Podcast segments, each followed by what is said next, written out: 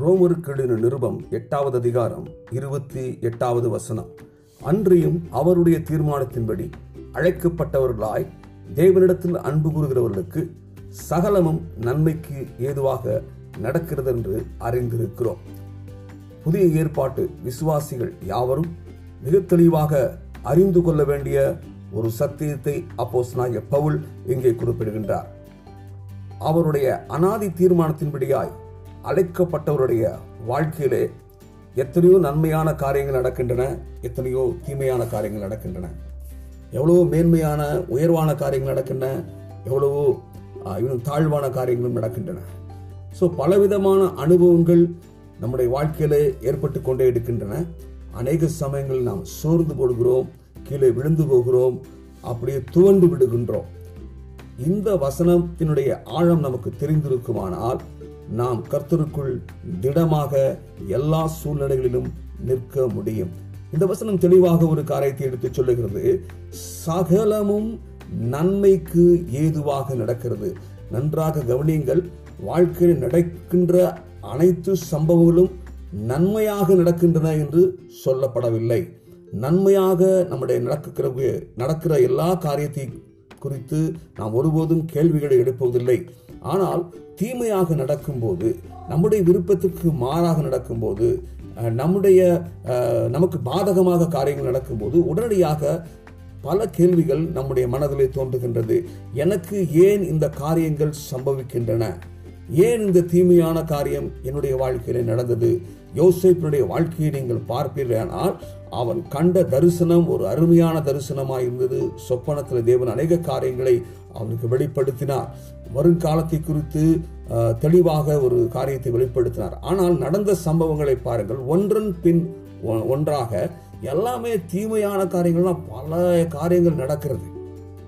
சகோதரனால் புறக்கணிக்கப்படுதல் சகோதரர்களால் இனம் தாக்கப்படுதல் சகோதரர்களாலே கிணற்றிலே இறக்கி விடுக்கப்படுதல் சகோதரர்களாலே அந்நிய இடத்திலே விற்கப்படுதல் அங்கிருந்து அந்நிய தேசத்திலே வேலைக்காரனாக போய் இருக்கிறாரு அங்கே இருக்கும்போது பொய் குற்றச்சாட்டு அவருக்கு உண்டாகிறது. அதுக்கப்புறம் அவர் சிறைச்சாலையிலே அடைக்கப்படுகிறார். ஸோ தொடர்ந்து அங்கே போர்த்திபாருடைய வீட்டிலிருந்து சிறைச்சாலை போய் அவர் சிறை சிறையிலே தண்டனை அனுபவிக்கிற காலம் வரைக்கும் பார்த்தீங்கன்னா நீண்ட காலத்திற்கு நிறைய தீமையான காரியங்கள் நடக்கிறது. ஆனாலும் அதன் பின்னே தேவன் நன்மையான காரியங்களை வைத்திருந்தார். அது நமக்கு தெரியும். இஸ்ரேலின் சரித்திரத்திலே சரித்திரத்தில் ஒரு பெரிய ஒரு மாற்றத்தை ஒரு திருப்பத்தை ஏற்படுத்துவதற்கு யோசிப்பை தேவன் எகிப்து தேசத்திலே பயன்படுத்தினார் என்று நாம் வாசிக்கின்றோம்.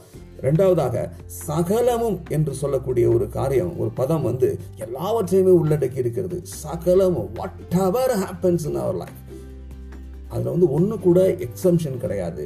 அது சின்னதாக காரியங்களாக இருக்கலாம் பெரிய காரியங்கள் இருக்கலாம் எல்லாவற்றையும் தேவன் நன்மைக்கு ஏதுவாகத்தான் நடப்பித்து கொண்டிருக்கிறார்.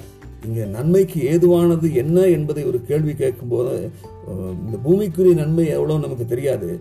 ஆனால் மேன்மையான ஒரு நன்மை தேவன் வைத்திருக்கிறாரு. அது என்னன்னா அவர் அனாதி தீர்மானத்தின்படியாய் அழைக்கப்பட்டவர்களுக்கு அதாவது நோக்கம் தேவனுடைய அனாதி தீர்மானம் இட்டர்னல் பர்பஸ் தேவனுடைய நித்திய நோக்கத்தின்படியாக நாம் அழைக்கப்பட்டிருக்கிறோம். அந்த நித்திய நோக்கம் என்ன அப்படின்னு பார்த்தீங்கன்னா அநேகரை தன்னுடைய குமாருடைய சாயலுக்கு ஒப்பாக மாற்றுவதுதான். அதை இருபத்தி ஒன்பதாவது வசனத்தில் தெளிவாக எழுதுகின்றார். தம்முடைய குமாருடைய சாயலுக்கு ஒப்பாக மாற்றுவதற்கென்று முன் குறித்திருக்கிறார் நாம் தேவகுமாரனாக இயேசு கிறிஸ்துவின் சாயலுக்கு ஒப்பாக மாறுவதற்கு ஏதுவாகத்தான் எல்லா காரியங்களையும் தேவன் பயன்படுத்துகின்றார். நம் வாழ்க்கையிலே சம்பவிக்கக்கூடிய தீமையான காரியங்களையும் அதற்கு ஏதுவாகத்தான் தேவன் பயன்படுத்துகிறார். மூன்றாவதான ஒரு காரியம் அனாதி தீர்மானத்தின்படியாய் அழைக்கப்பட்டவர்களுக்கு மட்டும்தான் இந்த சம்பவங்கள் எல்லாம் நன்மைக்கு ஏதுவாக நடக்கிறது. ஸோ நம்ம பார்க்குறோம் ஒரு சிலரை தேவன் முன் குறித்திருக்கிறார் அவர்களை அழைத்திருக்கிறார் அவர்களை நீதிமான்களாக்கி இருக்கிறார் அவர்களை மகிமைப்படுத்தி இருக்கிறார் அவர்களுடைய வாழ்க்கையிலே ஒரு மறுரூபமாக்கும் பணியை தேவன் தொடர்ந்து செய்து கொண்டு வருகிறார்.